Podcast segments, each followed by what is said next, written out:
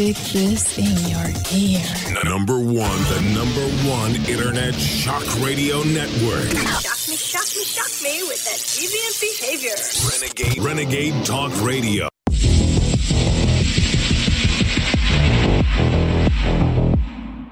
The dark cabal, herding us like sheep, is only able to maintain its power by staying invisible. The most effective way of maintaining invisibility is and always has been the art of dividing the masses. This psychological operation, known as divide and conquer, has been deployed for all of recorded history because it works, especially with organized religion, which is ruled by dogma rather than a personal relationship with God. Dogma is a belief doctrine dictated by a church, and if you are born into a dogmatic family, then you are raised to believe their dogma. As a result, you will see all conflicting religious dogma as evil. You will be divided and conquered. The main religions used to divide and conquer mankind are the three Abrahamic religions.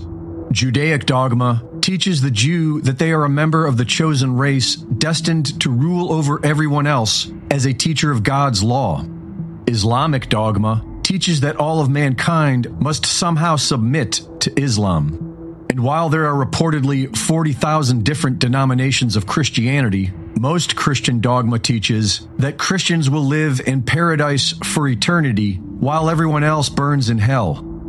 Many people raised in these religions have been able to personally connect with God and liberate themselves from the device of dogma. But many others are stuck in group mind think. They conflate Holy Scripture and a priest class with God and put their faith in a doctrine written by man. It has become the most powerful form of mind control, and so whoever controls the Holy Land controls the world. In Revelation 2 9 of the King James Bible, it warns of the blasphemy of them which say they are Jews and are not, but are the synagogue of Satan. We are beginning to see this today with the Zionists, who say they are Jews and are not. With the help of the United Nations, the British Crown, the Vatican, the Nazis, and the Rothschild banking dynasty, the land formerly known as Palestine was conquered with bloodshed, lies, and bureaucracy. The Zionists, who claimed to be secular, declared the land to be Israel, home of the Jews, and successfully thrust the once thriving Middle East back into the Middle Ages. The relatively peaceful region was soon transformed into an unending war zone. Decades of U.S. war crimes radicalized many of the Muslim population into becoming terrorists. The creation of the State of Israel in 1948 would have never been successful if it were not for the Jewish Holocaust. Even though the Palestinians had nothing to do with it, the Holocaust was effectively used as an emotional excuse for what would otherwise be an illegal land grab.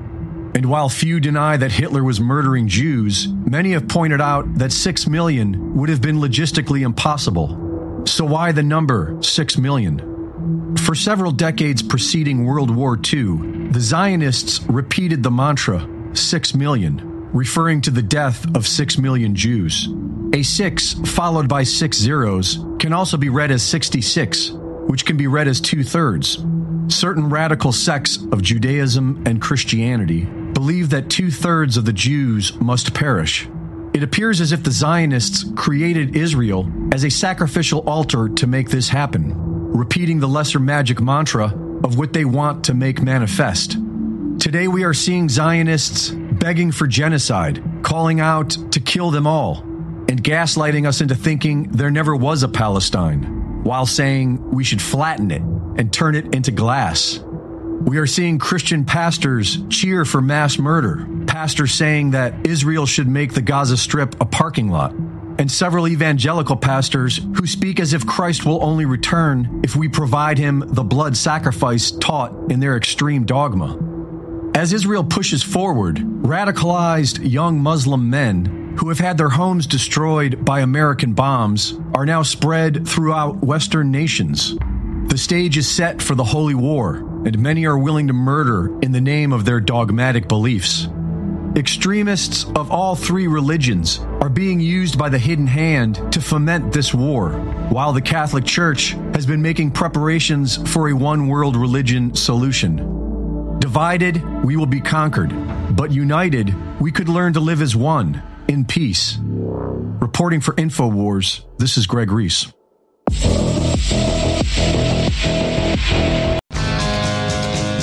Watching The American Journal with your host, Chase Geiser. Watch live right now at band.video. Welcome back to the American Journal, folks. I am Chase Geiser, your host today. An honor and a pleasure to be with you as always. Harrison will be hosting the War Room this afternoon. Of course, we have the great Alex Jones in studio. Great job this week. He's been on fire lately, Alex. Quote Dick Cheney in three inch heels. Vivek takes no prisoners during the GOP debate. Savages Haley DeSantis and NBC moderators. I didn't watch the entire debate last night. In fact, I only watched clips of the debate because I don't watch model UN competitions. However, watching what I saw of Vivek in the clips and the highlights that I saw, it was like watching a man compete in a woman's swim meet. It was seriously brutal how much more prepared he was. And the thing that was so funny to me about this debate is just looking at it, just looking at the aesthetic of it. It's as if it's like a boomer class reunion. I mean, it, sometimes when I watch these things, I realize that legacy media, that the mainstream media platforms are hanging on as tightly as they can to a better time. The days of cable news when there were just a few networks to choose from in order to get your information, when we didn't have things like the internet as populated as they are today. And we trusted this superficial professionalism that these networks displayed. And so we get all these people together to do a debate, despite the fact that you can literally scour through everything each of these candidates has ever voted on, everything each of these candidates has ever said, every position they've ever had, every tweet they've ever tweeted. There's no need for a debate in order to inform the American people. And I know there's a class of people, there's a demographic of people in the United States who isn't active on the internet. I know that we have to appeal to those who are in retirement, those who are definitely going to vote, but perhaps in nursing homes and not using the internet extensively. My grandmothers, neither of them ever used the internet. They both died in the last five years or so. So I understand you have to do something in order to reach these people. But these debates to me seem so silly. They're so irrelevant that they can't even get the leading candidate to want to spend his time on stage. And it's like this these networks are just hanging on wishing that it was the case that cable television mattered and it really just occurs to me that we have to stop referring to the mainstream media as mainstream. It's not mainstream anymore. Platforms like InfoWars are mainstream. Joe Rogan's mainstream. He gets an estimated 11 million views on each episode. That's like 3% of the population. It's absolutely insane the amount of reach that individual influencers have compared to these networks, which used to be the only way to get FaceTime with the American people. In October, my Twitter account had impressions on 45 million accounts. And I don't know what CNN's impressions are, but it just goes to show what an individual can do with these social media platforms. And it's the reason that they've come after them so hard and tried to censor them as much as possible because they are totally terrified, they being the leftists, the globalists, the major media outlets. They're terrified at the notion that suddenly everyone is now a competitor. They no longer have a monopoly over information. They did pretty much until Musk bought Twitter and made it X. Say what you will about him. And now that there's a small leak in the great ship of the deep state, they're sinking because after all, all it takes to sink a great ship is a small leak. So it's going to be interesting, interesting to see what comes of this next next election cycle because it seems to me that no matter who wins in the fall, it's going to be an incredibly provocative outcome. If Trump doesn't win, I think things are going to get rowdy in terms of the right wing. If Biden win it doesn't win, I think the left is going to go insane. Although I don't even think he's going to be the candidate. And so now is a better time than ever to prepare mentally, physically, terms of the resources you have for what is to come because now that this control over information has been lost by the deep state, they're going to start acting desperate, just like the mainstream media began to act desperate. As viewership decreased over time, as things became more and more desperate for these networks, we saw that their reporting became more and more erratic. They were less and less accurate. They were making more and more baseless claims. Things like Hunter Biden's laptop being Russian disinformation, totally made up. Things like weapons of mass destruction being a justifiable reason for invading Iraq being totally made up. Every single headline is an alarmist headline. And it's because they don't really do investigative journalism. They don't look at the facts. They have a top down structure in which they perpetuate whatever they are pushed to by the different powers that be in the different special interests in place. In what some have called the greatest opening statement ever, GOP presidential candidate Vivek Ramaswamy unleashed hell at the start of the third primary debate. Zero shits were given and no punches were pulled as the tech mogul began his opening statement by inviting Republican National Committee Chairwoman Ronna McDaniel to resign on stage in the aftermath of the disastrous Tuesday night election results. Quote, there's something deeper going on in the Republican Party here, and I'm upset about what happened last night, he said. We've become a party of losers, he continued, adding, There is a cancer in the Republican establishment since Ronna McDaniel took over as chairwoman of the RNC in 2017, we've lost 2018, 2020, 2022, no red wave. It never came. He's absolutely right. I was doing some research the summer before this last summer, and I was looking at the DNC websites and the RNC websites, and I went to the recruiting page, the hiring page. And I was appalled to discover that the Democrats were hiring such an impressive number of people for such an impressive number of roles. And then when I went to the Republican website, all they were doing was putting applications on a wait list for interns. The Democrats were hiring community organizers, voter outreach volunteers, social media managers, tech people. I mean, everything you could imagine that a Fortune 500 company or a startup that just got funded millions upon millions of dollars would hire. The Democrats were hiring. They were hustling. They were treating it like a startup business, like a shark after blood, while the Republicans were just sort of sitting on their hands under the leadership, for lack of a better word, of Ronna. And so I know Harmeet ran. I wish that she would have won. I, I know that people have different feelings about it. What I don't understand is why is it would you, why is it that the, the party would elect a leader who has proven time and time again that she can't win, that the party would be in shambles? I guess the best thing about this is that her leadership has brought the Republican Party finally to a place where the people have to take it back. And while the likes of Joe Biden call us MAGA Republicans as if it's some sort of a slur, right wing extremists, domestic terrorists, while they imprison us, while they silence us, while they tax us, while they harass us, and while they slander us. We're taking the party back. And I know we've got this new speaker in the House, and I know that he's going to fund Israel like we funded Ukraine.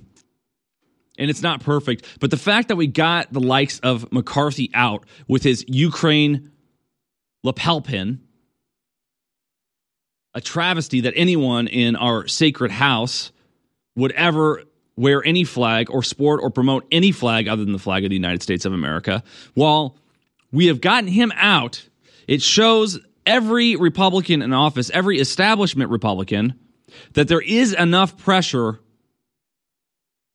to compensate for the momentum that is their swampiness. And I don't know what's going to happen in 2024, but I can tell you what 2028 is going to be a hell of a year. It could be that we never have a Republican in office ever again. But I tell you what, we can't handle many more cycles of a Democrat in the White House, given that the executive branch has attained so much power, it's virtually a dictatorship. That leadership in this country is done not by legislation, but by litigation. Stick with us, folks. We'll be back after this break. Make sure you visit InfoWarsStore.com.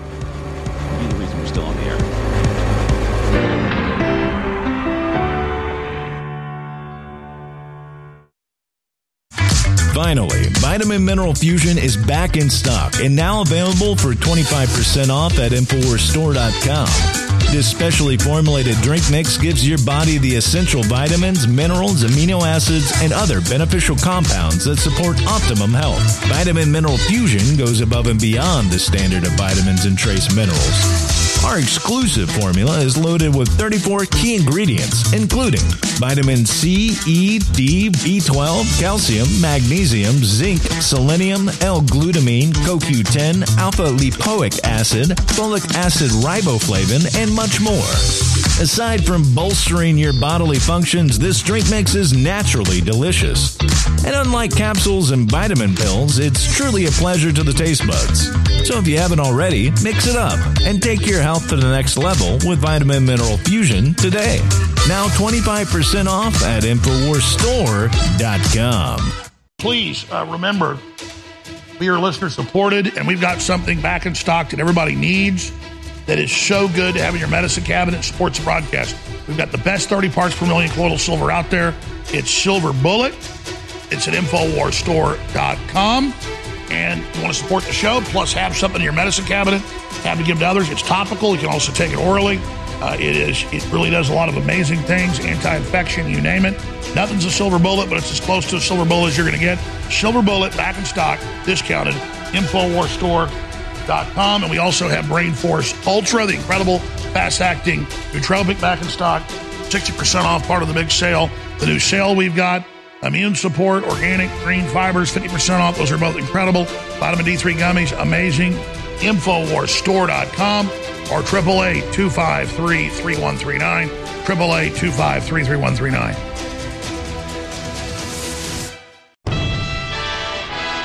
You're listening to The American Journal. Watch it live right now at band.video.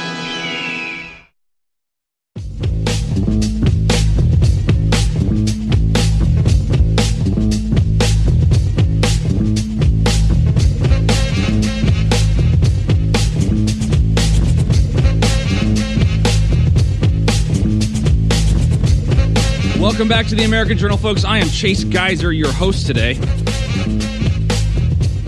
going to be covering the news the first couple of hours. We're going to be taking calls to this show today. No guests today, but great ones in the works. Trying to line up a couple of congressmen, some of whom who have voted for the new speaker, to talk about that. YouTuber Mr. Beast is accused of racism after he builds 100 wells across Africa, providing clean water to citizens. Mr. Beast was accused of racism and white privilege by left wing critics after a stunt in which he dug 100 water wells in African villages. The stunt involved Mr. Beast, aka Jimmy Donaldson, the most subscribed to YouTuber, using well drills to provide water to 500,000 citizens in desperate African towns. He also built a bridge, gave out bikes to kids, and installed water towers, pipes, and spigots so residents and school children could readily access clean, safe drinking water. Quote, I know it's weird that a YouTuber has to do all this stuff, but someone's got to do it, and if no one else is, we're going to do it, according to Mr. Beast. But he was met with comments like, the internet definitely made the right person famous, and Jimmy doing more than the UN, which of course is embarrassing for the establishment. But people are criticizing him for things like white privilege. And I don't know if you're familiar with who Mr. Beast is. You likely are, given that he's one of the most, he is the most subscribed to, but he's one of the most famous just in general of all YouTubers. He started making YouTube videos years ago, and they were very basic, just sort of from his bedroom.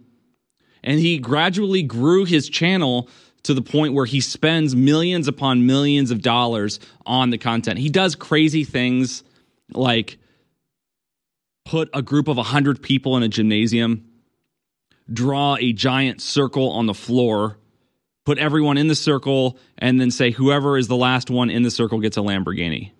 And then just films them for days to see how it plays out, to see who gives up. And the one who doesn't give up is the one who wins the Lamborghini. And so by doing crazy things like that, he's amassed millions upon millions of views, billions upon billions of views. And it's generated a bunch of ad revenue for him on YouTube because the more views you get on YouTube, the more YouTube pays you for the amount of people that see the ads with your videos. And that's how he's become famous. So every time he does a video, he does something crazy. One time he flew somebody all the way to Paris just to get him a baguette. Paid him like 500 bucks and the, the guy did it and it was just they they filmed the guy going to Paris just to just to pick up a baguette and come back.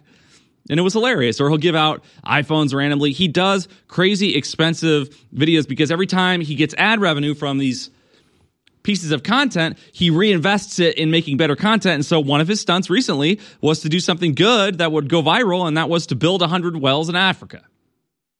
And I have no problem with people doing charity, with personal charity. I'd much rather see the likes of Mr. Beast helping people in Africa or any country for that matter than the UN do it or than the federal government do it because every time the federal government does something that it calls aid, what it's actually doing is skimming the money, laundering it back to itself, paying off its special interests, hiring contractors that the politicians are personally invested in or related to leaders of.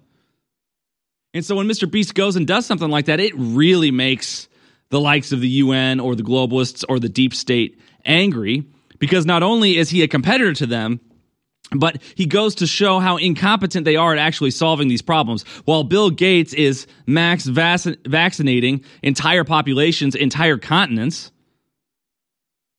to no avail, we have individuals who are coming up, like Mr. Beast, and changing the world. And time and time again, people have been coming after Mr. Beast. It seems like every time he does something good, there's just a slew of trolls in the replies. And you can tell by watching five minutes of any interview with this guy that he's just a genuinely kind person. He's got a sense of humor. I think he's fairly apolitical. All he wants to do is have fun, work really hard, and make crazy content. I don't watch all of his content. I'm more interested in things like Joe Rogan and Alex Jones and influencers in the political space. But whenever I've watched a Mr. Beast video, it's been absolutely entertaining. I mean, this guy is totally a top talent in terms of figuring out what to make, what's going to make a video go viral, how to do thumbnails, how to do the titles of the videos, how to blow up. He has invested all the time. And it's really a shame because he's accomplished such success, but it's all dependent on this YouTube platform. So the day may come when the likes of YouTube just decides to shut him down, and then what is he going to do? That was the beauty of the internet 10 years ago. The beauty of the internet 10 years ago was that you could establish yourself a profile on these major platforms. You had basically free speech. Every platform basically had the same policies that Twitter has now. All Twitter is today is just social media in general 10 years ago and you could speak your mind and you could share ideas and you could go down rabbit holes and you didn't have to worry about being deplatformed because of your political persuasion or because Joe Biden decides to call you a domestic terrorist or because the CIA or the FBI is secretly entrenching itself in the organization that you're publishing on. And the algorithms were honest. Do you remember do you guys remember how good the YouTube recommendations used to be? That was how I discovered who Alex Jones was. I was sitting at my student desk in like 2012, and the Bohemian Grove video was recommended to me as the next video on my laptop. And that's how I figured out what InfoWars was. It's ironic that InfoWars was deplatformed by YouTube, but YouTube is the reason that one of the hosts today, your host today, even knew knows what InfoWars is. And I just remember how exciting it was. Things were blowing up so fast, things were growing so fast. It was like everything was just happening, man. The internet was happening. Tron had been activated, the grid was live. And then something switched. I think it was around 2016. I attribute it to the Cambridge Analytica scandal. And all of the big tech companies got very scared and very politicized simultaneously. They were afraid of the federal government, they were afraid of increased regulation but they were simultaneously brainwashed by this Marxist critical theory, diversity, equity, inclusion crap, and they started regulating the content. And since then, these platforms have continued to make a tremendous amount of money, but they are markedly less fun and less interesting than they used to be. I used to post on Facebook three or four times a day. I don't think I've looked at my personal Facebook profile in nine months. Why would I? And if they continue to do this, the people are going to become increasingly disenfranchised with these platforms, just like they've become increasingly disenfranchised with both political parties. When you establish yourself as a platform, as an avenue that resonates with the wants, needs, and interests of an entire people, and then you betray that trust and actually move backward in progress toward that trust, toward that goal, everyone just disowns you. That debate last night was like watching a group of people competing to make the best disco song. It's like, yeah, it'd be great to hear the best disco song of all time, but disco's dead. Cable news is dead. YouTube is dying. Facebook's dead.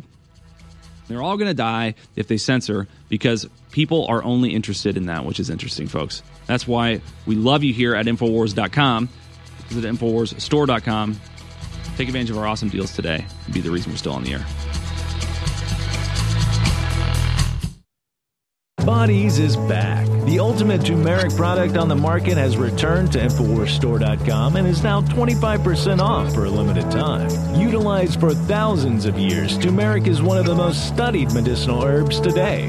Hundreds of peer reviewed scientific articles are published every year on the chemistry and therapeutic potential of turmeric and its active components. Bodies will reduce inflammation throughout the body, help boost and support flexibility, increase mobility, assist in joint function, bolster your immune system, and so much more.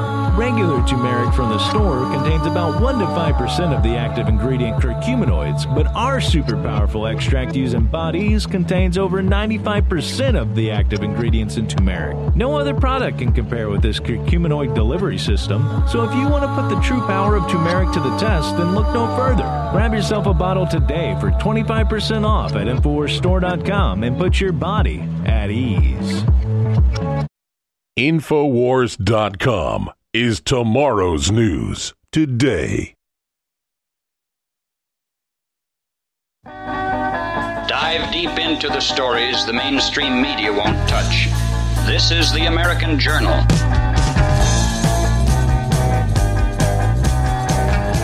Welcome back to the American Journal, ladies and gentlemen. Thank you, Sean. It's an honor and pleasure to be with you again this morning. So much to talk about. Your phone's default and not easy to change. Google spent $26 billion to hide this phone setting from you. This report from the Washington Post.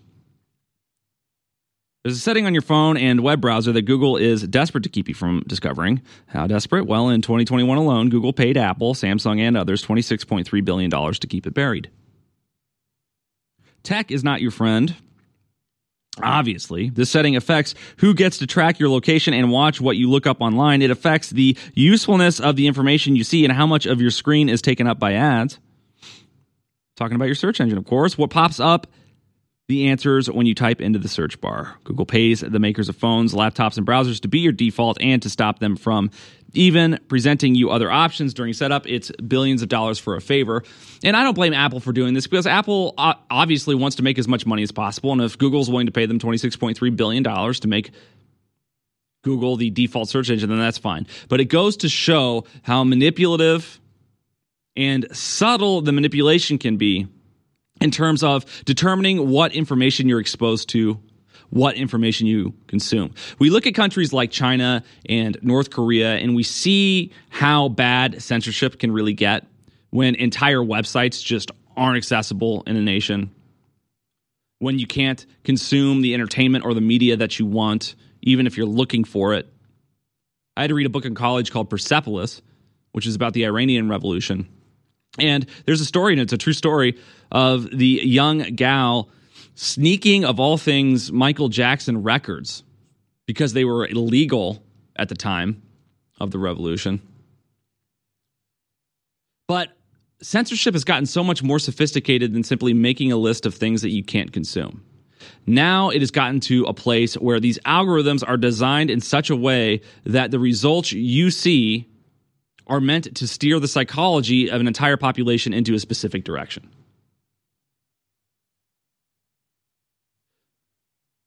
Because the political class doesn't think of people as individuals, it thinks of people as groups. That's one of the manifestations of this identity politics philosophy. They don't think of you as Chase Geiser, they think of me as white male. The two groups that I'm allegedly a part of, right?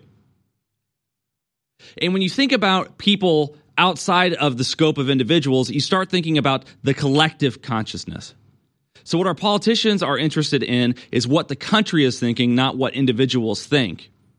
And that's the same way it works with major marketing platforms or campaigns.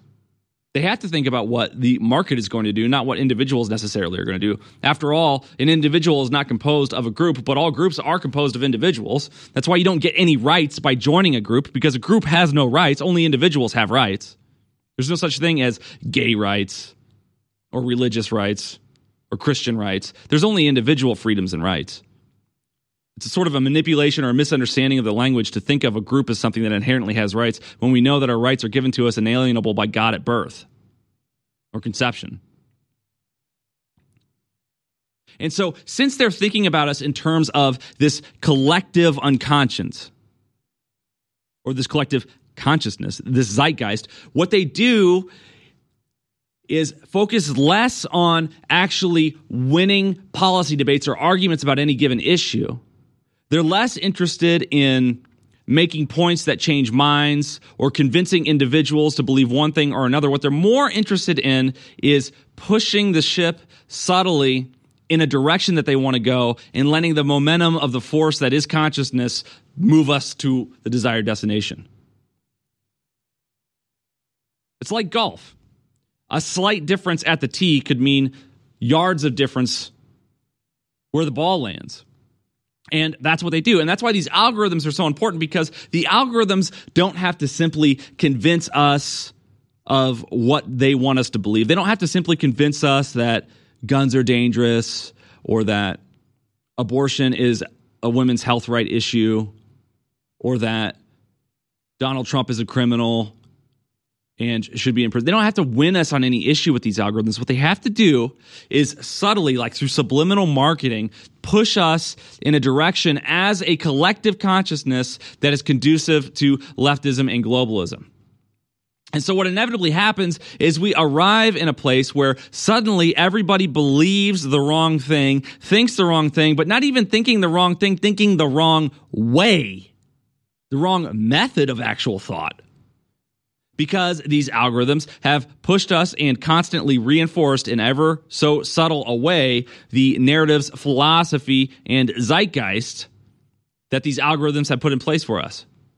So when we have major banks saying they're not going to finance major corporations unless they meet ESG requirements or DEI requirements, unless they meet certain environmental sustainability and governance rules or diversity, equity, and inclusion rules, they start to implement policies at their companies which seem like a small difference at the tee, but by the time they get downrange, have had a tremendous impact. And I believe that every business has a right to do whatever it wants with its algorithm. If it wants to do that, fine. But the problem is, we're not talking about a public versus private sector difference anymore. What we're seeing is a conglomeration, a partnership between the government and these big tech companies. The government can come out all day and say that it doesn't censor freedom of speech because it doesn't prosecute anyone for what they say, unless, of course, they're Owen Schroyer. They can say all day that the government isn't violating freedom of speech. But when the FBI and the CIA are having weekly or monthly meetings with YouTube, Facebook, Google, Instagram, TikTok about censorship and about concerns over broad stroke issues like anti Semitism on the platform. What does that even mean? Like Elon Musk famously, a number of times, has responded, What anti Semitism? Or when he's criticized for an increase in hate speech on the platform, he says, What hate speech? They can't answer anything specific because they haven't been convinced in a specific way. They've just been pushed in a direction by this force on the collective unconscious. And so we have the merging, the symbiosis of public and private interests in such a way that the government is able to launder all of its violations of our human rights, of our American rights, through the policies of these corporations. Just like Hunter Biden launders money through Ukraine, Just like our politicians launder tax dollars through government contractors, just like the military industrial complex has made billions upon billions of dollars off of wars never meant to be won, but just meant to be waged. They can launder the violation of our rights as well through these entities. So the government can't stop InfoWars from being on air, but they can certainly push YouTube, or the ADL can threaten to slander YouTube and get anyone silenced, or cause 90% of advertisers to abandon advertising on Twitter in fear.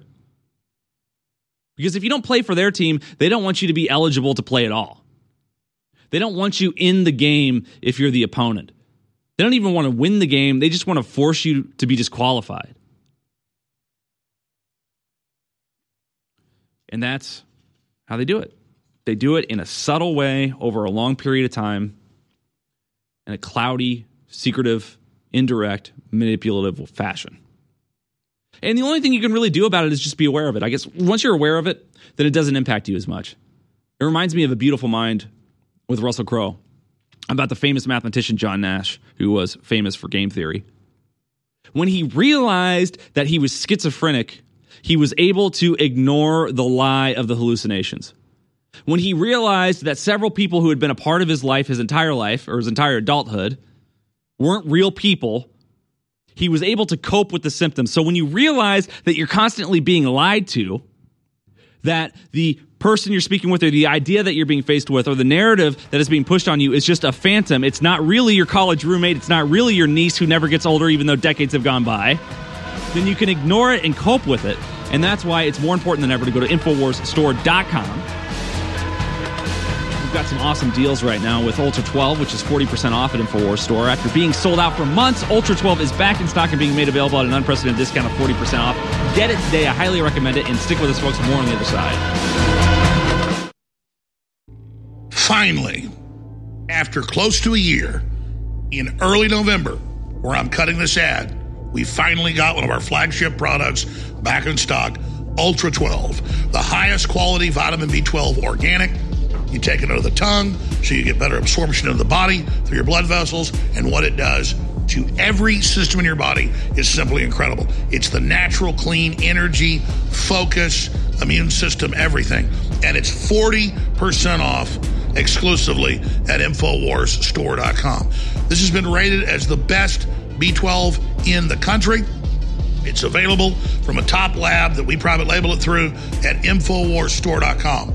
Ultra 12, vitamin B12, taken sublingually, now back in stock at InfoWarsStore.com, or you can call toll free and order it as well, 888 253 3139. And Ultra 12 funds the InfoWar as well. I'm a humble person, and I want to say that I'm just a man, but I'm not just a man. Just like you, no matter what color you are, whether you're a man or a woman, you were made by the creator of the universe who had a plan for you, who has a destiny for you. That's why the system hates you and fears you, and that's why they hate me. It's because the spirit I carry is one of justice and truth and courage and honor and will and love. My friends, the enemy's coming after me, not because I'm a loser, but because I'm a winner. They're coming after you, not because you're a bad person, because you're a good person, because you love God and God loves you. And so I signed up for this. I signed up for this fight. And I'm not a victim, I'm an overcomer. But I can't fight this fight without you. And That's why I want you always remember that I appreciate you and I thank you because InfoWars is your fight. InfoWars is your baby. It's the thing you built. We did this together. So God bless you all. Let's keep fighting. You're listening to The American Journal. Watch it live right now at band.video.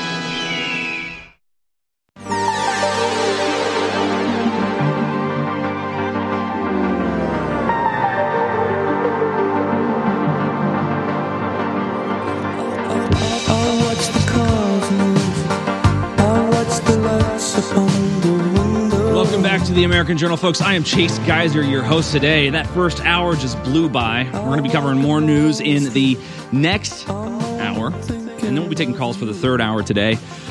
Power grid again on the brink, heading into winter, regulator warns. This is from the Washington Post again. Nation at risk of winter blackouts as power grid remains under strain.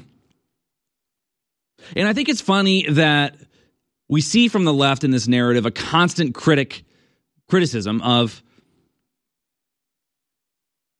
traditional power infrastructure in the country. They're constantly coming at us about how dangerous fossil fuels are, about how polluting they are, about how non helpful they are, how inefficient they are. They're constantly advocating for green energy. And then, whenever any sort of traditional source of energy fails, like in Texas a couple of years ago, they taunt our policies. Oh, Texas, you have an independent grid. How's that working out for you? You weren't able to import any energy, despite the fact that Texas requested permission from the EPA to increase its fossil fuel consumption in order to combat the outage that we had in the big freeze. And we were denied permission to burn more coal in order to produce energy to compensate for the failures of things like green energy and wind turbines. And I think 38 people died. I could be wrong about that. I'm just pulling from memory from a couple years ago, but I think 38 people died as a result of freezing to death in their powerless trailers or homes because of these green energy initiatives, because of the likes of the EPA coming out and saying, sorry, we're too concerned about the environment, so a couple of your citizens are just going to have to freeze to death. And then they talk about the weaknesses of the power grid as if we have to do things like ramp up green energy when the real threat to the power grid is World War III. Because after all, we know that if there's an EMP attack on this country resulting in a power outage, hundreds of thousands of people would die instantly because of things like planes falling out of the sky, planes dependent on software and the electronics. Since nothing is purely mechanical anymore. And over nine months, estimates show that as many as 90% of people in the United States of America would die if there wasn't power in this country either from exposure or looting or murder or illness. And so you can talk all day about how great wind turbines are. You can talk all day about how green energy is going to save humanity. But, when push comes to shove, green energy is way more expensive, way less efficient. And even though it is solving a problem of pollution over time, which I care about the problem of pollution, I think we should be good stewards of this planet. It is based on a drastic exaggeration of the threat and really for the purpose of simply lining the pockets of our political class who invest in these startups and spend our tax dollars on them, tax dollars which come back to them in the form of returns on their investments. So they can try to hype us up at the Washington Post about blackouts this winter and the demands on our system and our grid being weak. But the real vulnerability of our grid is that our political class has sold out all of our interests to interests of nations overseas. And every single enemy that we have created has been because of the sanctioning that we've done, the whipping that we've done with our US global reserve currency to such an extent that our banking systems were hacked last week. No one's talking about that. Why is it, do you think, that Thousands upon thousands of people last week in the United States of America did not receive their direct deposit payroll. And no business is really talking about it other than saying we're working on it, we're having technical issues. It impacted several banks on the same day, different banks, because the entire infrastructure of our banking system was brought under a cyber attack. It was either China or Iran just giving us a nod in the context of this conflict in Israel that, hey, we can shut down your system pretty quick and there's nothing you can do about it but scramble. They did the same thing in Maui when back in February, they used their laser technology not to start a fire, but to hack a facility on the island, causing 700 gallons of diesel fuel to leak all over the island. Diesel fuel, which, by the way, weeks before the major fires broke out on Maui, had yet to be cleaned up properly. And I'm not saying that was the cause of the fire or the start of the fire. It certainly didn't help. But they do little things like that. We shoot down a balloon, they spill 700 gallons of oil. We do X, they steal an F 35. I don't believe for a minute that that F 35 crashed. And if it did crash, it definitely didn't crash because of weather, like they said. All the footage that we saw of that F 35, that crash site, none of it showed any parts of an F 35. And I know it's a classified piece of machinery, but we've had reports going back to as early as like 2011 talking about the security vulnerabilities of the F 35, talking about how China had hacked all the designs and plans for the F 35. We know that it's the only airplane that can actually do an automated ejection without the pilot having to do something based on whether or not the computer system meets certain parameters. If it notices that it's to crash and the pilot is unconscious, it'll just eject them. So the Chinese figured out how to hack the F 35. They force ejected our pilot. They stole the plane, which is why the government asked us to look for it for 24 hours when they didn't know where it was. And then they were so embarrassed when they finally discovered what happened that they faked a crash in order to make it seem like just an accident. These are the sorts of things that happen when there is a war going on underground. One of my favorite movies is Constantine. I love the way that it shows the war between good and evil waging in sort of this alternative universe. So we have the world that we live in. We walk around on the earth. We interact with one another. And in this sort of phantom upside down world, there's a constant war going on with angels and demons constantly in combat. And we see the same thing happening right now with the entire world. World War III is waging right before our eyes. It's just not waging in the same way that world wars or wars in general have been fought throughout history. And throughout history, you knew whether or not you were at war because you were going to go fight or someone you loved was going to go fight and people were going to die and land was going to be occupied and people were actually going to come uninvited and take whatever they could for themselves. But now the way wa- war is waged is subtle. We have diplomatic relations, we have statements coming out from different nations. Meanwhile, suddenly this banking system shuts down and nobody gets paid for th- three days. Meanwhile, suddenly an F 35 disappears. Meanwhile, suddenly there's some hostages in Gaza that happen to be American. Meanwhile, Otto Warmbier is in prison in North Korea. This is how war is waged. The political class on both sides, on all sides of any conflict, has figured out a way to make isolated incidents not come off as connected to the general populace. And it goes back to what we were saying in the last segment.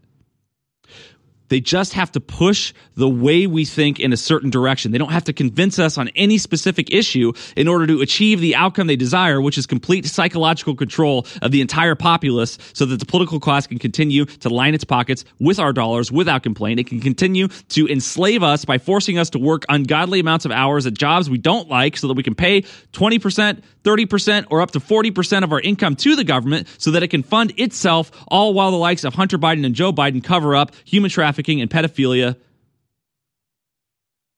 to their heart's content. We have to wake up, folks, and realize that the only way that we're going to stop this is if we is if we start playing the game like they play the game. The only way that we're going to win elections is if we start getting votes the way they get votes.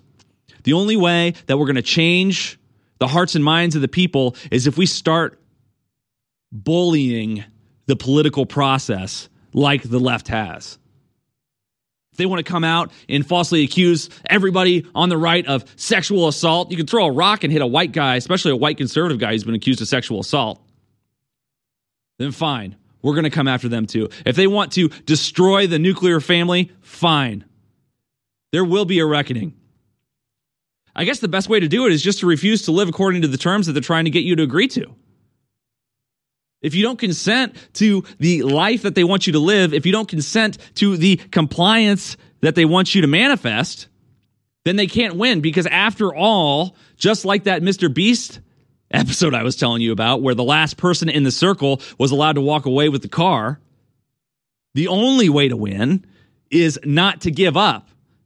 Nobody's better at standing in a circle than anybody else, but the last person who gives up is the one who wins the car, right? Stick with us, folks. More on the other side. Coming in the second hour, make sure you go to InfoWarsStore.com. We've got a great new deal for Ultra 12, which is back at 40% off. Ultra 12 from InfoWars Life took the familiar Secret 12 formula and singled out one powerful ingredient. It's the most effective, expensive form of B12 available. Ultra 12 provides you with twice the B12. And because B12 is a necessary nutrient that isn't found in any vegetables, it can be difficult to attain. Instead of getting painful B12 injections or taking weaker formulas, you can support your energy production with the superior form of B12. Just a single ingredient allows this Ultra 12 to help you support healthy nerve and brain cells, help make DNA, help the body produce energy, help produce healthy blood cells, and is essential for proper nervous system function. Visit InfoWarsStore.com today. You're going to want to pay attention to what I'm about to say in the next 60 seconds. Two new incredible products are now available exclusively at InfoWarsStore.com. They are both clones of national best selling products from a major pharmaceutical slash supplement maker that are listeners and patriots that are allowing us to private label it at a lower price you'll find in stores. It's Joint Relief Max and Nerve Renew. Both of these have known documented natural compounds to lower pain and to also make your nerves healthier, which is one of the major reasons nerves get irritated and are more inductive to pain.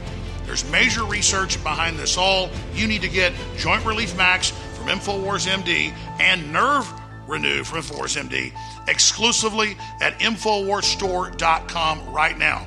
Introducing them both, 25% off. You'll find them exclusively at InfoWarsStore.com and they fund their operation.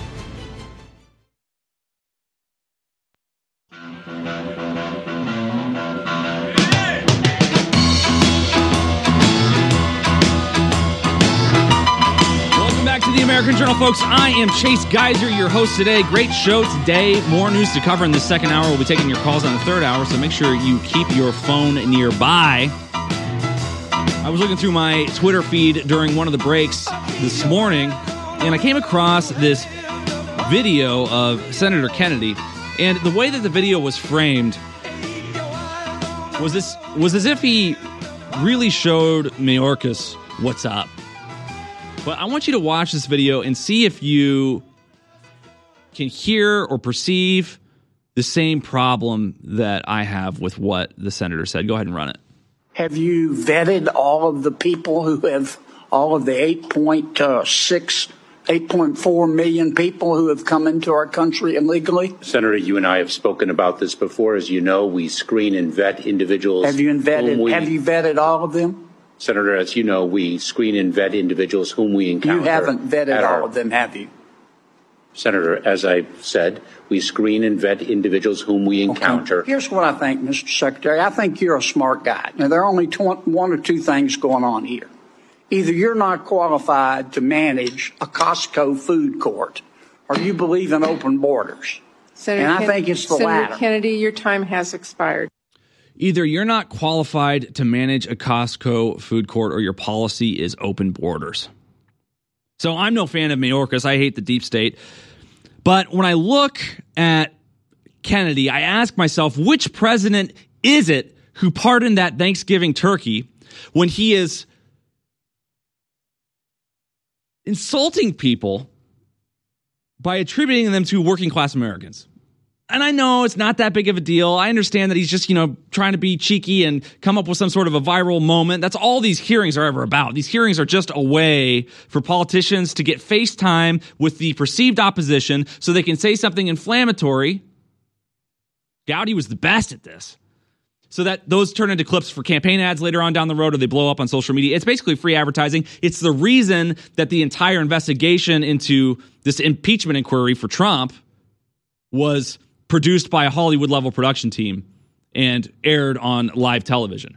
It's an excuse for publicity. But the problem here is first of all, he assumes that if you're managing a Costco food court, it's like the easiest job ever and you can be an idiot and do it, which probably isn't even true. And the second thing is, what's wrong with being a, an hourly Costco worker? We have a country right now where middle class Americans are struggling to make ends meet. People are working multiple jobs. Bankruptcies are up 20%. Mortgage rates are over 8%. People are trying to figure out how to make ends meet. They can't pay their mortgage. They can't save up for a down payment on a house. A dollar isn't worth anything. They're being taxed to hell. They're being lied to and about. The level of stress is insane in this country. We're being constantly manipulated with psychological warfare, the likes of which coming from the biggest, most powerful companies in the history of companies in the world where Google is pushing us one direction, Facebook is censoring us here, Big Pharma is trying to get us to take these drugs, our therapists are convincing us that we're mentally ill when we're not. We're being pumped full of SSRIs, and Kennedy thinks that it's okay to just come after somebody for being too much like a Costco worker. When these are the people that are the bread and butter of America, these are the people that go and fight in the wars that we put boots on the ground for. These are the people that send their family off to experience the greatest trauma you can experience, which is the mass violence of any conflict. And I understand he's just trying to be cute and he probably didn't mean it this way. But why is it that the default of our political class is to think so little of the American people that they would shame each other by accusing them of having American jobs? Just my two cents. And I don't know if you guys picked up on it. When we take calls in the next hour, maybe you can say what you think about that. But I, our politicians, they need a wake up call. I think what we need to do when, when our politicians, every time they fail to keep a campaign promise, they should have to do a real blue collar job for like eight weeks. Their community service should have to be to know what it's like for two months to live as an average American. Because maybe then they would know who they were representing. Maybe then they would consider something other than their special interests when they get into office, other than how they can go viral from a boring C SPAN clip, other than how they can ask cheap shot questions to evil people in order to make them look dumber than they actually are. I don't know. Stick with us, folks. More on the other side.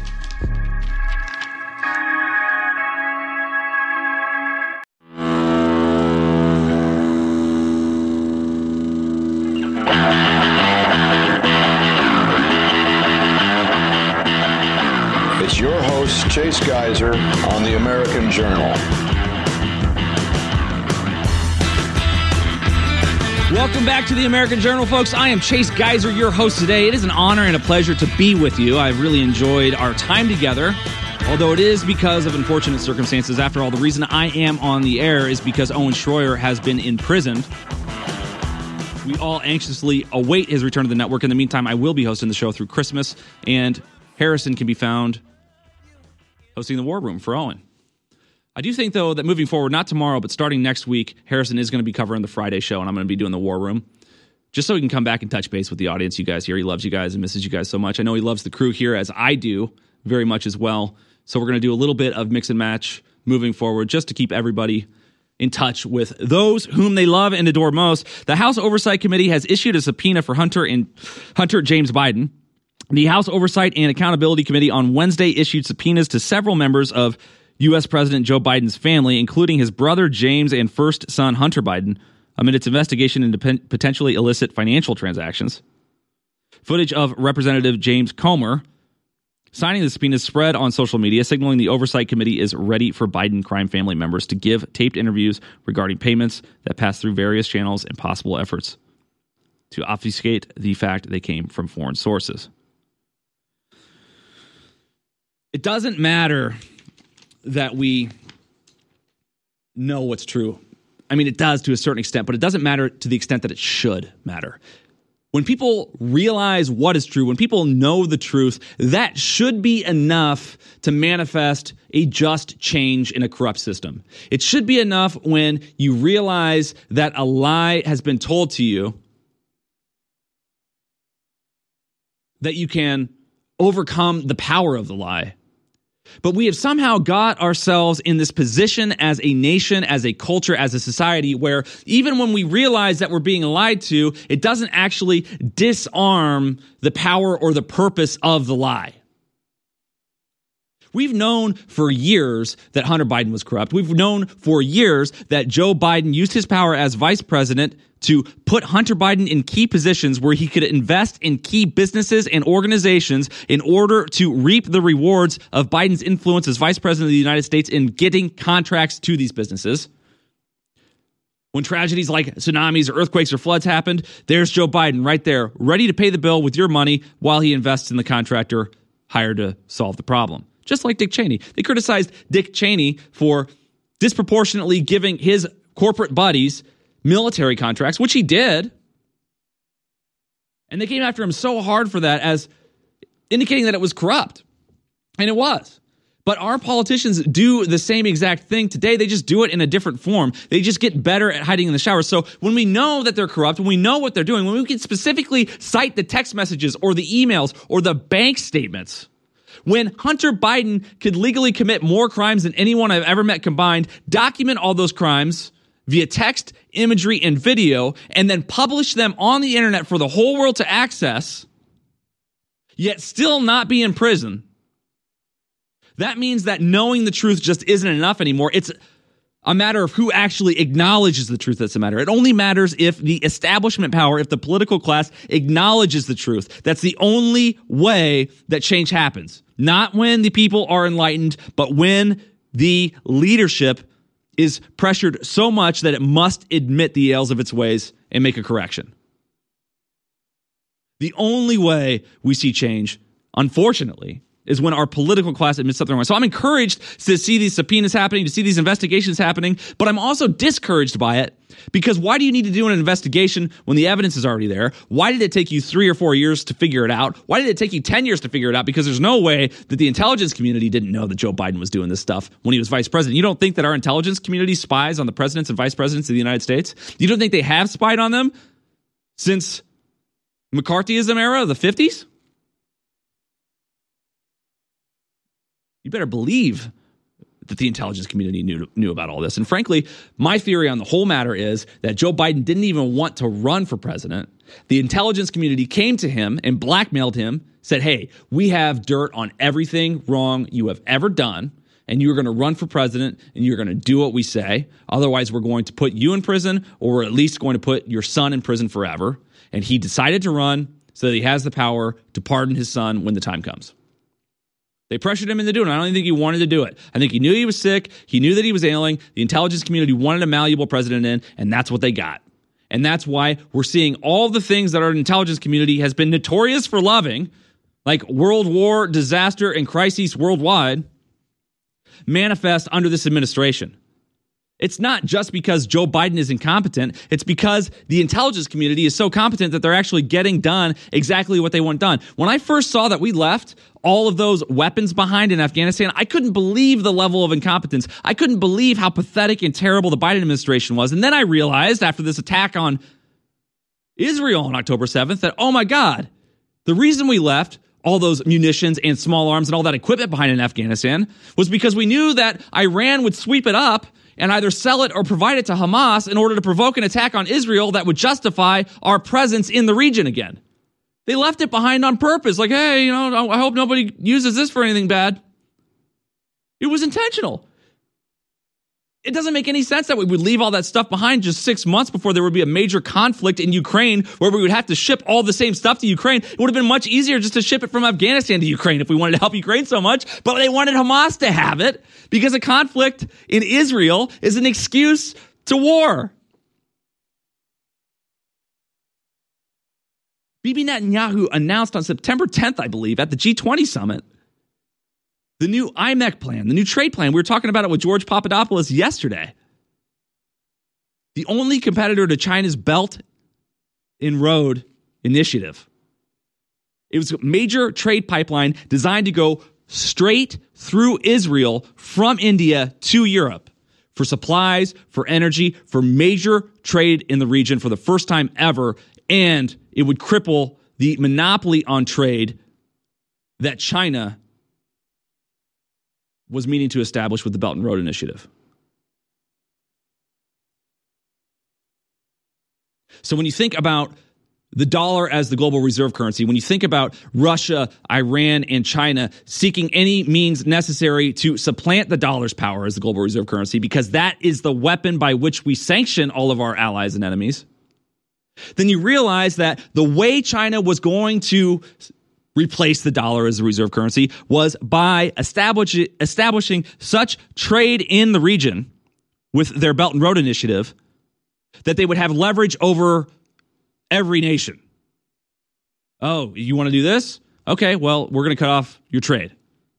Every nation was going to be so dependent on the Chinese trade pipeline that it would do whatever China's bidding was, and our economy would shrink well, theirs would be such that they could replace the dollar. So that we would have no sanction leverage, no financial leverage, no economic leverage in the region to whip everybody into shape.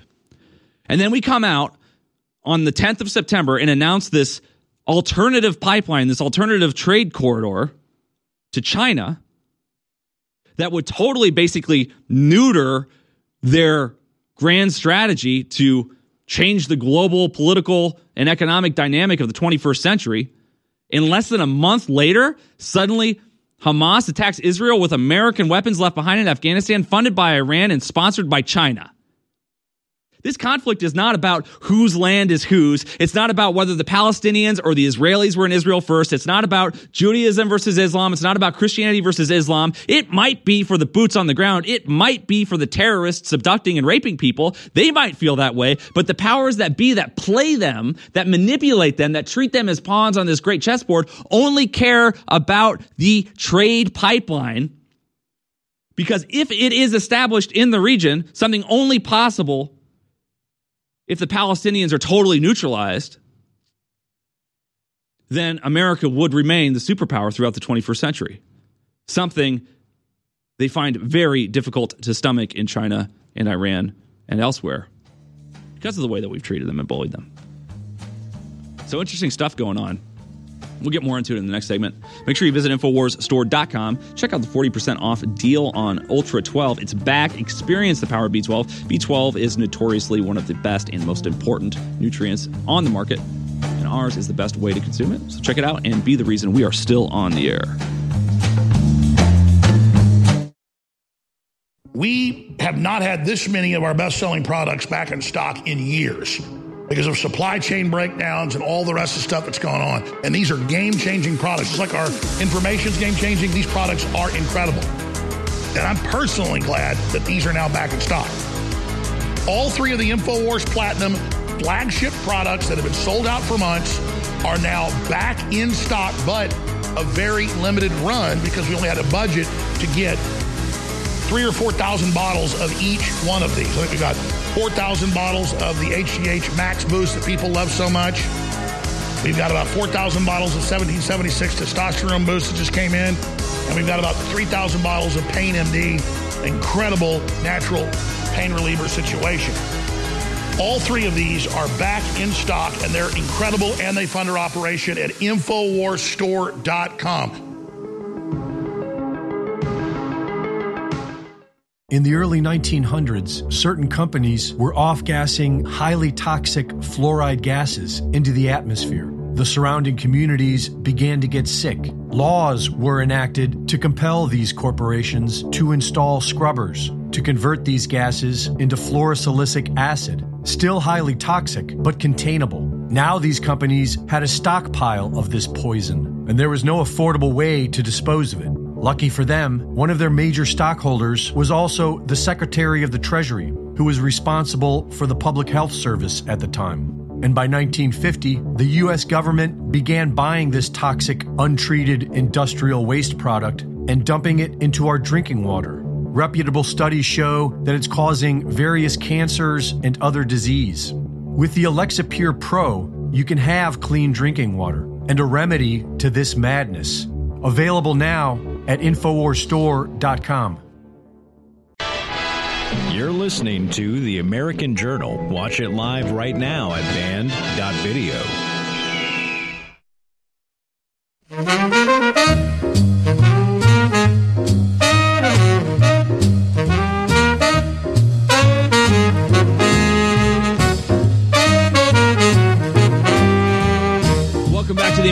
folks. I am Chase Geiser. We're going to be getting into a little more about the debate this segment, I think. Eventually, I'm going to want to play clip two.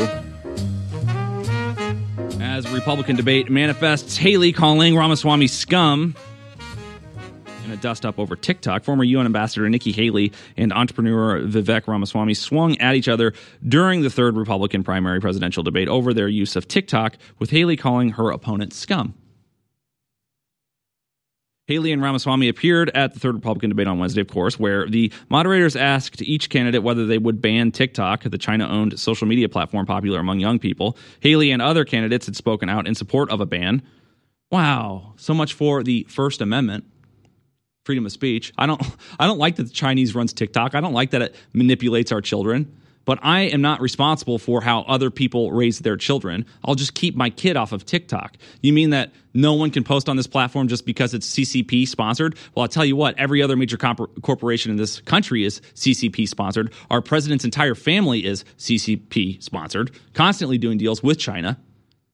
So you want to ban anything, ban the president. Let's go ahead and run clip two of the spat. The reason Nikki Haley left after less than two years and apparently developed extraordinarily profound foreign policy experience in those one and a half years where she raised her hand elegantly at the UN is because she had all kinds of opportunities to enrich herself. And that's what she told President Trump is the reason she was leaving. She wanted to join what she called the private sector. And boy, did she join the private sector. I mean, she thrived within it.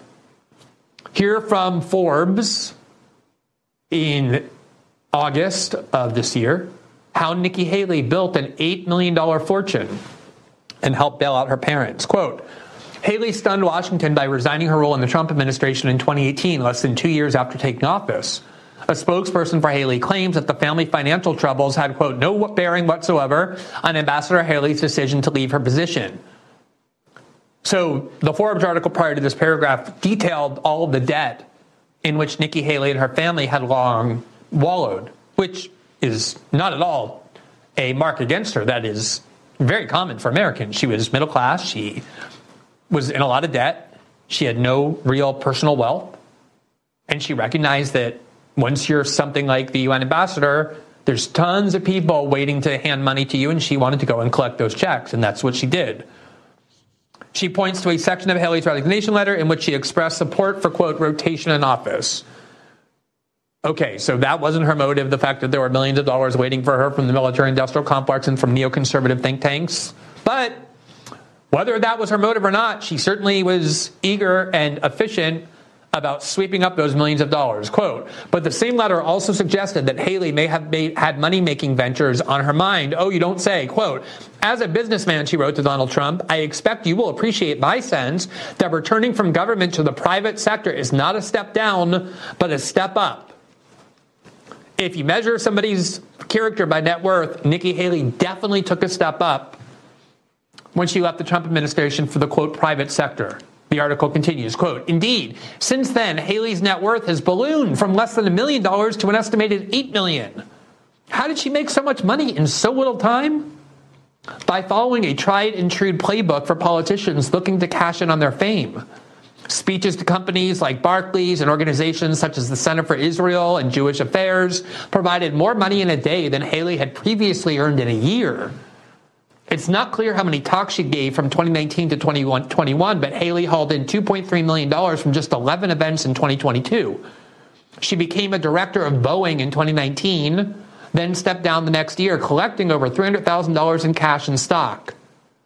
So when Vivek said to her, Congratulations on your future as a member of the board of directors of Boeing. He was not really predicting the future, but just describing the past. Just like Lloyd Austin came right from the board of directors of Raytheon to run the Defense Department, Nikki Haley left the Trump administration to go sit on the board of Boeing and now is using her campaign to support policies of endless war in cutting back entitlement programs for Americans that many Americans subsist on in order to feed Boeing and the other companies that made her rich. Isn't that so inspiring? Yet, she says to Vivek, You're just scum. You're just scum. Haley bodies Ramaswamy, warns him to leave my daughter out of your voice. Things got very personal during Wednesday's GOP debate, and we'll show some more clips of Ramaswamy later on in the show. The debate on NBC when candidate Vivek Ramaswamy took a swipe at former ambassador Nikki Haley, which earned Ramaswamy boos from the crowd. Topic was TikTok and moderator Hugh Hewitt asked Ramaswamy about whether or not the ban would would manifest. And he turned to Haley while avoiding Hewitt's question to remind her that her own daughter was on TikTok. So you might want to take care of your own family first, basically, is what he said. So why would she have her own daughter allowed to use TikTok if she advocated a ban? The implication, of course, being that she's only saying that she advocates a ban because she is selling out to special interests or speaking to what she believes will resonate with the audience, the voters, despite the fact that she doesn't actually agree with it. And then she sort of falsely accuses Ramaswamy of getting her family involved in the debate in an unclassy way, but he wasn't really attacking her daughter. He wasn't really attacking even the fact that she's a mother, how she raises her daughter. He was just simply pointing out the hypocrisy of someone advocating to ban something that they themselves allow their family to use or do which is basically the crux of the political class rules for thee and not for me. Right? They're constantly advocating for censorship while they say whatever they want. They're constantly calling you a domestic terrorist while they commit domestic terror. They're constantly telling you to be peaceful or talking about peaceful protests while they wage war internationally and catalyze violence domestically. I can't tell you how many articles I get on this desk every day from the crew that are random acts of violence or acts of violence related to protests. How many times people get shot, whether they're laying in the middle of the road, as a protester and some guy gets out and shoots them, or whether it's increased crime in Chicago, or whether it's people coming home and being shot as they enter their own home, or whether it's people at protests getting smashed in the face, falling on their heads and dying. They constantly catalyze an environment where violence is perpetual and tension is ever heightened because when you are in a state of fear, you are malleable. And when there is conflict, there is an opportunity because our politicians constantly come to us with solutions to problems that they create. And if there aren't any problems, well, then they're out of business, aren't they? That's why there's never going to be a cure for cancer. You think Biden established a board to cure cancer because he actually wants to cure it? Or was it because the pharmaceutical companies aren't making nearly as much money as they were making during the pandemic? So they asked him to do something to replace the revenue. So he established a cancer research board so he can fund big pharma millions upon millions of tax dollars to replace the money they're losing from people who are no longer getting vaccines. After all, who would get a vaccine when you hear reports like this from InfoWars that kids as young as six months got double dose of Moderna's COVID vaccine, the FDA admits?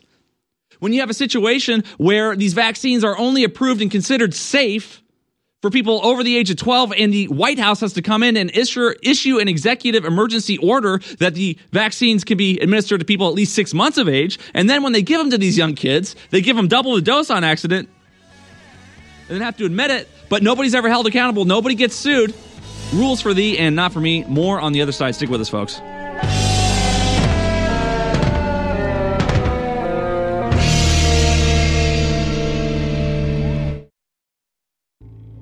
Finally, after close to a year, in early November, where I'm cutting this ad, we finally got one of our flagship products back in stock Ultra 12, the highest quality vitamin B12 organic. You take it under the tongue so you get better absorption of the body through your blood vessels, and what it does to every system in your body is simply incredible. It's the natural, clean energy, focus, immune system, everything. And it's 40% off exclusively at InfoWarsStore.com. This has been rated as the best B12 in the country. It's available from a top lab that we private label it through at InfoWarsStore.com. Ultra 12, vitamin B12, taken sublingually, now back in stock at InfoWarsStore.com, or you can call toll free and order it as well, 888 253 3139. And Ultra 12 funds the InfoWar as well. Infowars.com is tomorrow's news today. You're watching The American Journal with your host, Chase Geiser. Watch live right now at band.video. Today, as we tear down the walls of enmity, Israel can become a bridge of peace and prosperity between these continents peace between Israel and Saudi Arabia will truly create a new Middle East.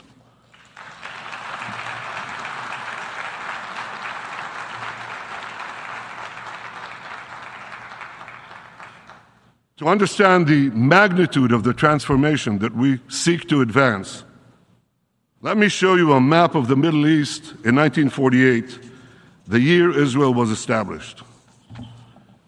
Here's Israel in 1948. It's a tiny country, isolated, surrounded by a hostile Arab world. In our first 70 years, we made peace with Egypt and Jordan. And then in 2020, we made the Abraham Accords, peace with another four Arab states. Now look at what happens when we make peace between Saudi Arabia and Israel the whole Middle East changes. We tear down the walls of enmity. We bring the possibility of prosperity and peace to this entire region, but we do something else. You know, uh, A few years ago, I stood here with a red marker to show the, the curse, a great curse, the curse of a nuclear Iran. But today, today I bring this marker to show a great blessing, the blessing of a new Middle East between Israel, Saudi Arabia, and our other neighbors.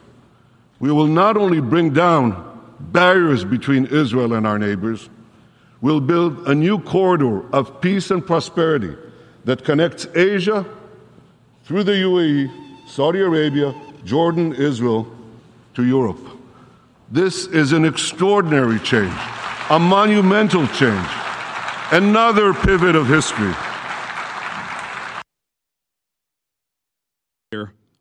Hamas attacks Israel, justifying the eradication of the region. Because keep in mind, folks, in order to get the likes of Saudi Arabia on board, in order to get these international interests on board with a trade corridor like that, you have to make sure that every node of the trade corridor is going to work. And Israel, as we are well aware, has had conflicts with the Palestinians since 1948. There's perpetual violence. One is constantly bombing the other. It seems like every few years we see videos of the Iron Dome in operation. So, in order to justify investing the billions upon billions of dollars establishing such a corridor to compete with China, to subvert Chinese efforts to replace the dollar with the yuan, the threat of the Palestinians needed to be neutralized because they can't get something like that done if their ports in Haifa, Israel, are going to be constantly under attack by rockets or assailants or terrorists. And the problem is, you can't just cure a region of terrorism, especially one where it is so prevalent. So, Israel and the United States knew that if they want to maintain their power as a superpower through the 21st century, instead of having that power dynamic switch to a Chinese superpower in control, they needed to have a pretext, an excuse to solve the Palestinian problem. So, what happens? The United States leaves weapons and munitions behind in Afghanistan, knowing they'll wind up in the hands of terrorists in Gaza. It allows Hamas to attack Israel on October 7th withholding a response for hours, despite how tiny the nation is, as Bibi said in that UN video, in order to provoke such international outrage that no response from Israel would seem too disproportionate. Of course, they've struggled managing that narrative because Twitter is a free speech platform. It is the leaky boat, so to speak, that has allowed the atrocities of Israel to, to be shown on air. And by the way, I'm no apologist for Hamas. I, I absolutely vehemently oppose Hamas. But they're doing this on purpose, folks, because in order to make this corridor possible, they can't have the security vulnerability in Israel at all. And they know the only solution to the problem is to either eradicate all of the Palestinians or get them to move. And that's why instead of going in and targeting key leaders of Hamas in response to this attack on the Israelis on October 7th, they're literally just leveling the entire region because they want to make it uninhabitable so they can then annex it, occupy it, and ensure that the port they're going to establish for this corridor in Israel is a investment that attracts the confidence of the international partners involved. So if Saudi Arabia is going to invest in something like this, if they're going to have an alternative to what China has been establishing with the Belt and Road Initiative, then they needed to eradicate Gaza. They've been planning this annexation of Gaza for years. It's why we left everything behind. And it's all about maintaining U.S. supremacy in the international economic space with the U.S. dollar as the reserve currency. We know that OPEC is vulnerable to shifting the way that it exchanges or trades oil away from the dollar. We know that none of the nations in OPEC are particularly friendly to the United States because we've sanctioned them so much and bullied them so much with our financial warfare. And we know that if the world does genuinely move away from a fossil fuel economy to some sort of green energy technology that's yet to be developed and may be developed, then we're going to have to come up with something to replace the petrodollar. And the only thing that's feasible is if we have some sort of a monopoly on trade in the region, which can be established through a corridor like this. Because if you have to trade through us, then our currency is safe, or at least relatively safe.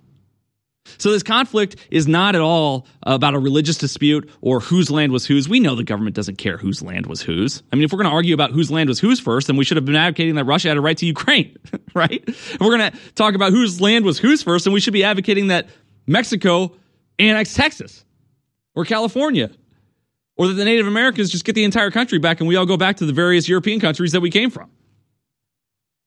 So it's not about some sort of principled private property rights approach. That's just the excuse. That's a narrative that our leaders tell us in order to justify the actions that they actually simply do for economic gain. And what's really troubling about it is that when I come from this perspective of, man, we shouldn't be involved in these wars. Like, why are we involved in a conflict over, over real estate in, in Israel? Why are we engaged in a religious war? Why are our politicians putting Israel first before America? When you look at it from what the narrative says the conflict is about, it's appalling that we're involved. But then when you look at it from the perspective that, oh my God, if we don't get involved, the US dollar won't be the global reserve currency. And that would mean hyperinflation. That would mean mass unemployment. Every time unemployment goes up 1% in this country, 40,000 people die, according to studies back from the Reagan administration. So if unemployment jumps from 3% to 20% or 23%, how many hundreds of thousands of people would die? So then our intelligence committee, community rather, being the utilitarian Machiavellian entity that it is, says, all right, well, would we rather stomach the death of 4 million innocent people in Gaza, or tens of thousands of innocent people in Gaza, or would we rather stomach the death of hundreds of thousands of Americans due to economic crises and inevitable military conflict that would ensue if the US wasn't the global reserve currency? Then you start to ask yourself, wow, should we should we get involved in Israel in order to protect the currency, the, the interests? My personal take on it is that there's no such thing as doing the wrong thing for the right reasons. Just because you would do something like that in an effort to protect the economic interests of the United States doesn't mean that it's the right thing to do evil for a greater good. Because those who compromise become compromised themselves. We got in this position because we built our currency on a lie. We got off of the gold standard. And so now we constantly have to be at war in order to maintain our status to maintain the Ponzi scheme, and it has to end, folks. Stick with us more on the other side. The eugenicists over 100 years ago were very public about their plans. They financed major universities, they ran full page stories and advertisements pushing their propaganda in the New York Times, other major newspapers, that the family as we know it is a bad thing and must be ended. And the first step in that is getting women out of the household and teaching women that cooking dinner and taking care of your sons and daughters and husbands is a bad thing. And I was just sitting here tonight making dinner for my daughter, my four and a half year old daughter. My wife makes dinner a lot of times, but I like to make it as well. I love to make breakfast. And literally, it's the funnest thing on earth to make food for your family and be nutritive and then all sit down together and have that communal event. And that's what the system is attacking and bombarding is our normal biological actions and coming together. They really are sick, evil, scientific cult of filth that want to domesticate us and turn us into lab rats. We cannot let this continue. Please listen closely because this is life changing critical information. The globalists are bombarding us with toxic chemicals hitting us in the air, the water, the food, the 5G, the poison shots, the shedding, the GMO, all of it. But God's given us compounds through nature that do incredible things in our body. And one of the most important, if not the most important, is vitamin B12. We've got the best organic vitamin B12, Ultra 12, a bestseller, finally back in stock after close to a year being sold out. You take it under the tongue for better absorption, and it's 40% off right now at InfoWarsStore.com. So go to InfoWarsStore.com right now Get your Ultra 12 and other great products for 40% off. Some products are even more, and it keeps the show on the air. That is a 360 win. The only way you lose is not taking action. I thank you all for your support, being part of this fight. Now go to InfoWarsStore.com right now. You're listening to The American Journal. Watch it live right now at band.video.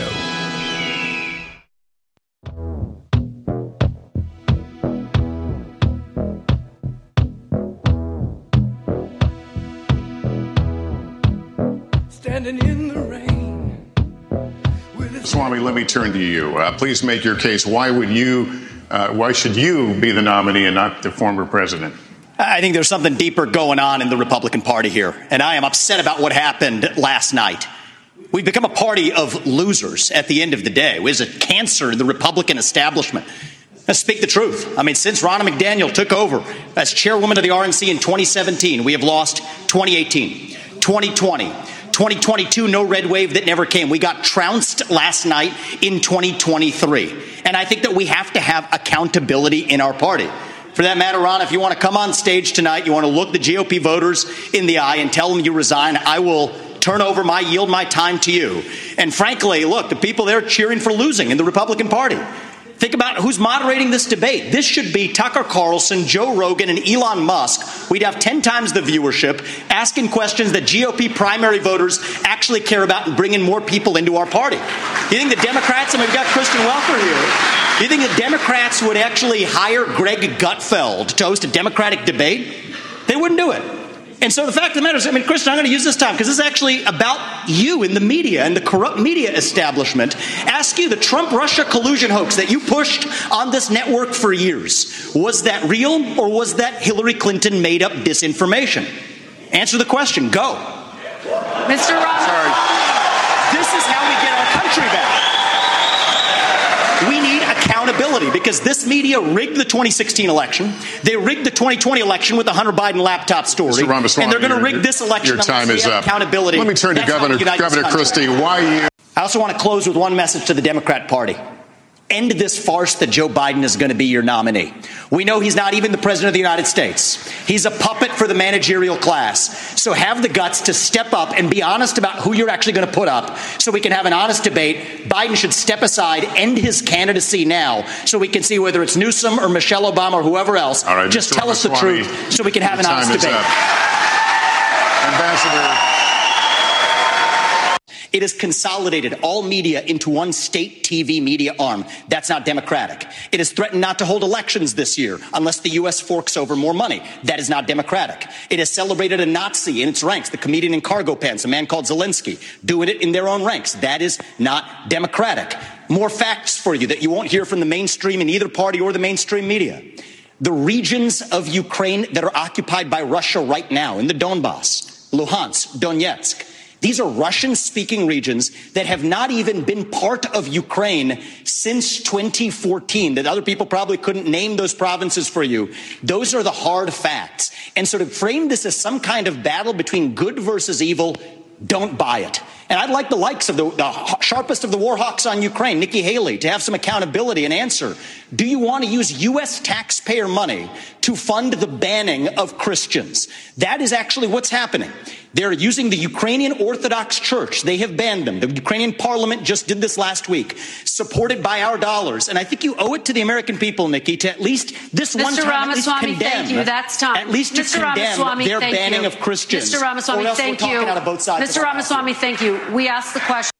So we see Ramaswamy there coming after the Republican Party, and he's absolutely right. This whole idea that the political dynamic in this country is Democrats versus Republicans is really just a setup. It's a framed narrative in order to pit Americans against one another so that everybody has a team and that when one person's team wins, it's great and it's a relief for them. And then when they switch back and forth, there is this feeling among Americans that there's some sort of representation happening, that there's actually a winnable conflict at the electoral level. But really, the fact of the matter is, it's not Americans as Democrats versus Americans as Republicans, but it's Americans as the American class versus the political class.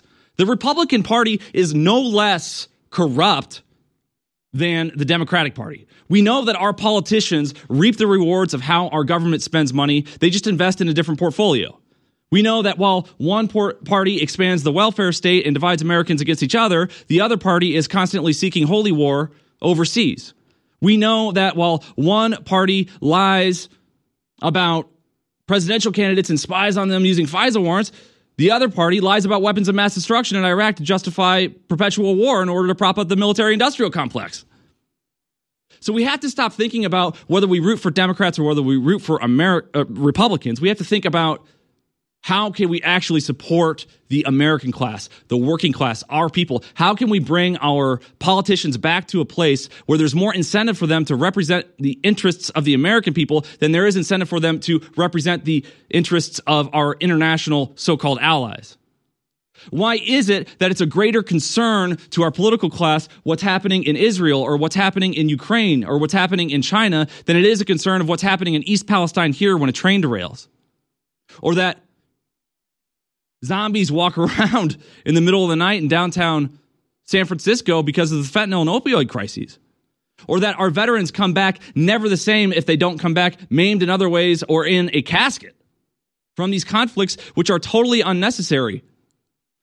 And when you ask anyone who supported these conflicts, you'll often find that they stumble to find a reasonable answer. They cite things like radical extremism or radical Islam as the issue. Is that really why we were involved in Iraq or in Afghanistan, despite the fact that the person responsible for 9 11 was killed in Pakistan? The reason we get involved in these conflicts is because one lie begets another lie, and one injustice is met with a greater injustice in compensation. It's happened all throughout history. And when we got off of the gold reserve, the gold standard as a currency, and established this fiat fractional reserve banking system where we constantly have to increase the amount of debt, where we constantly have to print money in order, in order to make this economy work, then we create a problem that becomes increasingly difficult for us to solve from a financial standpoint to the point where we have to do increasingly radical things in order to prop it up.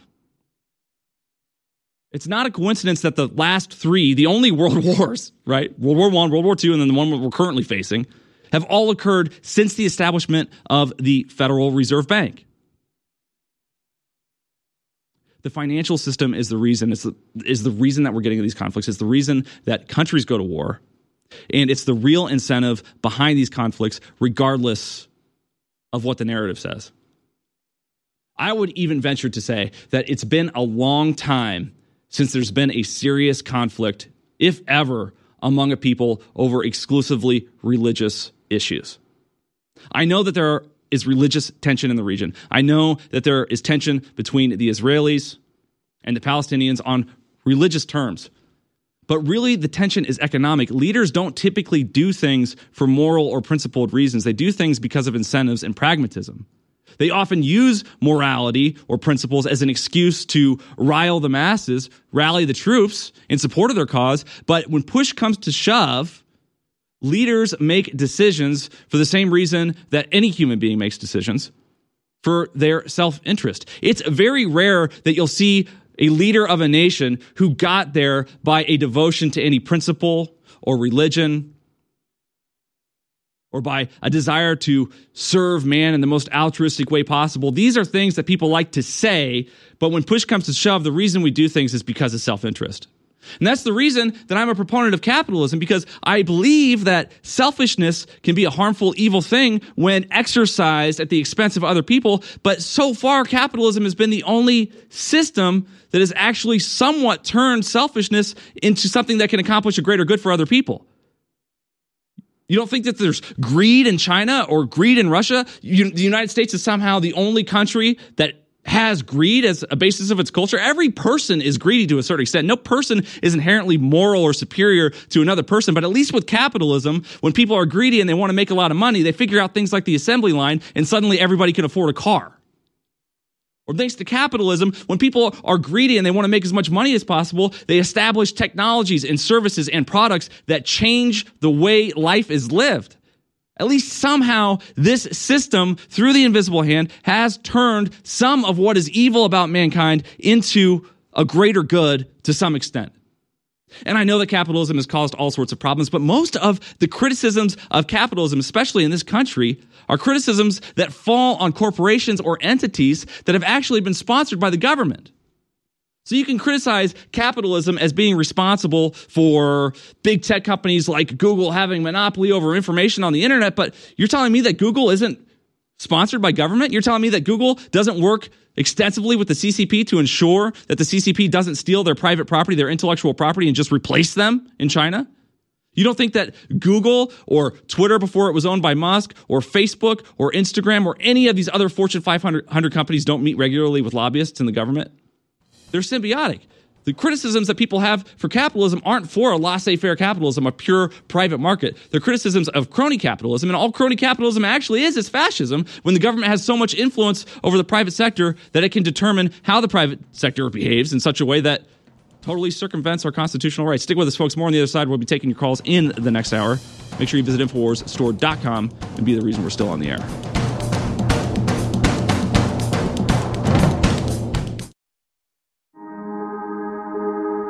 The satanic New World Order is betting against humanity. They're betting on our weakness. They believe they can destabilize civilization and bring us down into the ashes of history. But the trap they've laid for us will be their destruction, not ours. If we trust in God and if we are valiant and have courage to speak the truth and not comply and engage in civil disobedience and not join the masses who have decided that they are the scum of the earth, who have decided that they will join with this soulless corporate system. As for InfoWars, we are going to steadfastly continue to fight in the information war with our weapon, the truth, against the enemies of humanity. And we put our faith and we put our trust, we put our destiny in the hands of God. Because it's been said a trillion times if God be with us, who can be against us?